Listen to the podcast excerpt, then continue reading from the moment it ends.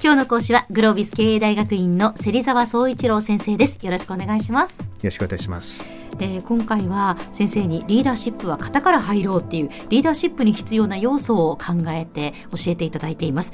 でこのリーダーシップに必要な要素3つあるということで行動と能力と意識。でその中でも特にその行動にフォーカスして前回から教えていただいています、まあ、前回は、まあ、行動のその最初のプロセスというのは目標設定とそしてそれをどうやって共有するかっていうことだというお話でしたけれども今日はじゃあその2つ目のプロセスっていうことになりますね先生。はい、今日はですね、2つ目のプロセスでありますその目標を達成するためにその計画を立てるというところですね。えええーこれについてどういう方があるのかというところをですね考えていきたいというふうに思っております。はい、小山さんどうですか？計画を立てるのはお得意でしょうか？ええ得意じゃないですね。計画を立てるというのはなんかどこからどう手をつけていいのかよくわからないんですよね。なるほどなるほど。はい。基本的に計画というのはまさに、えー立てた計画をそう実行できなきゃいけないので、ええあるいは実行するために計画を立てるので、はい。そういう意味ではですねまず一つ目のポイントは計画は極めて具体的でなければいけないと。具体的にですね。はいはい。具体的でないと実行ができないからですね。はい。漠然とした計画ではね、はい。どうしていいのやらっていうことになりますよね。はいえで、じゃあ、何をしっかり具体化しなきゃいけないかっていう、より具体的な、まあ、ポイントなり、その判断する基準をですね、お話ししたいと思うんですえが、はい。あの私は 6W1H、ほう 6W1H。6W1H はい習いましたね。これが、6W でも 5W1H で習った気がします先生。はい。じゃあちょっと考えてみましょうか。はい。ほぼ同じなんですけどね。そうですか。はいまず一つ目はですね、はい。これからやろうとしていることっていうのは何を目的にやろうとしているのかですね、うんうん。えーこれ英語で言うと why ですよね。はい。なぜこれをやるのなぜやるのうん。か。二つ目はですね今度はそれを誰がやるのかっていうことですね、はい。風ですね。who ですね、ええ。はい。次はいつまでに、うん。はい、やっぱ期間期限決めなきゃダメですよね、ええでこれは when ですよね。when ですね。はい。それから、えー、4つ目が何をやるんですかというですね、これが what になりますね、ははい。い。それから次がですね誰に対してやるんですかと、うん。はい、そういう意味ではこれが風務になりますね。はい。はい。それからどうやって。ええ。かなりこう細かくね、はい。そういうやり方を決めていくというのがどうやっての How になりますね。ええ。はい。ええまあ、ここまではですね、うん。皆さんもよく聞く話かと思うんですけどあえてはい。もう一つですね、えーっと W をつけたんですけど、うん。これがですね What if ね。What if はい。どういうことですか？What if これは一応そのまあ 5W1H をやるといった時のうん。リスクとかあるいはそれって本当に簡単にできるのかっていう実際やややる上での難所って必ずありますよね。ええ。難しい点。それをしっかり明確にし。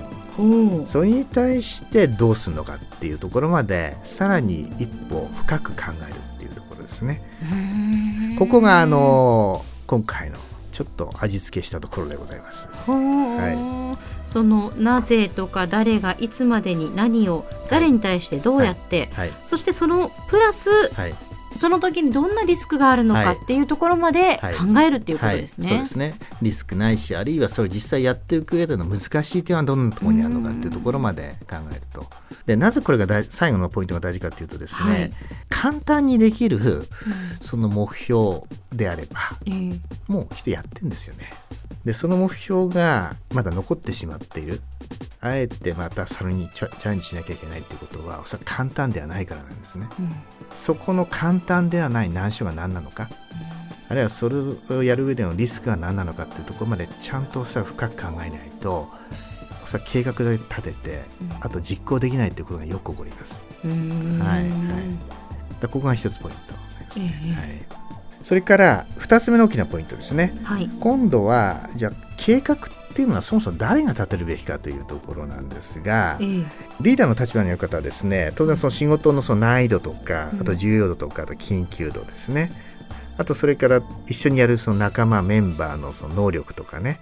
あとその意識。こういういろんな観点からですねその計画立案自体をメンバーに任せるか否かっていうのを普通判断しますね。はい。はい、難易度が非常に高いでメンバーのまずは能力がそこまで至ってないっていう場合にはリーダー自らがやっぱ計画を立てるってことをしなきゃいけない場合もあります。が、ただリーダーが全てそこをやってしまうと、リーダーどんどん忙しくなっちゃうんですよね。ええ。えーでかつある意味でこの任せるってことはそのメンバーの育成のためにも実はなるんですよね。だからリーダーがやってしまうってことは育成機会を奪うってことになるんで、ええ。ある程度任せた方がいいっていうこと。うん。がある。んですね。はい。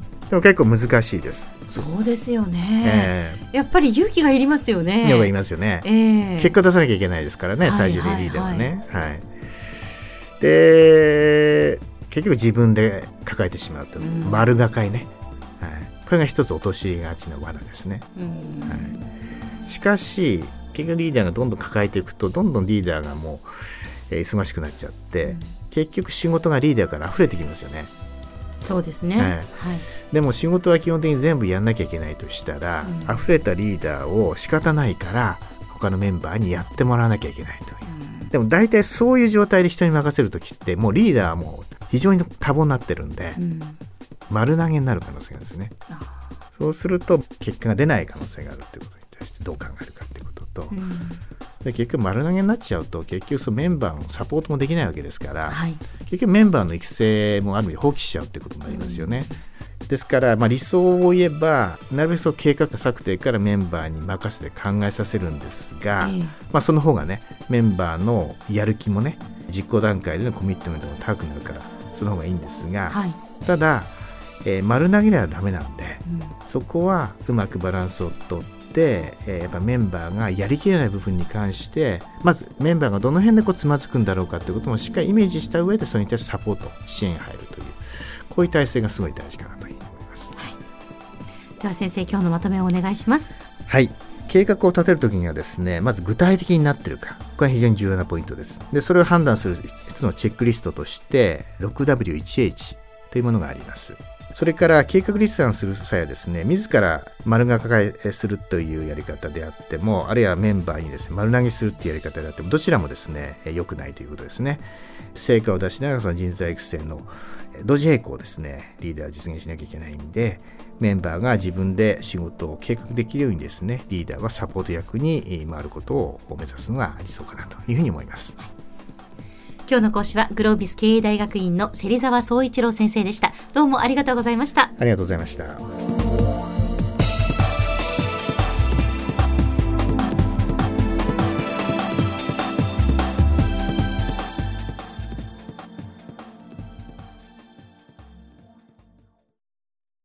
QTプロは通信ネットワーク、セキュリティ、クラウドなど QT ネットがお届けする ICT サービスです九州中に展開した光ファイバー網を基盤に一番身近なビジネスパートナーとして九州の企業自治体の皆様をサポートします。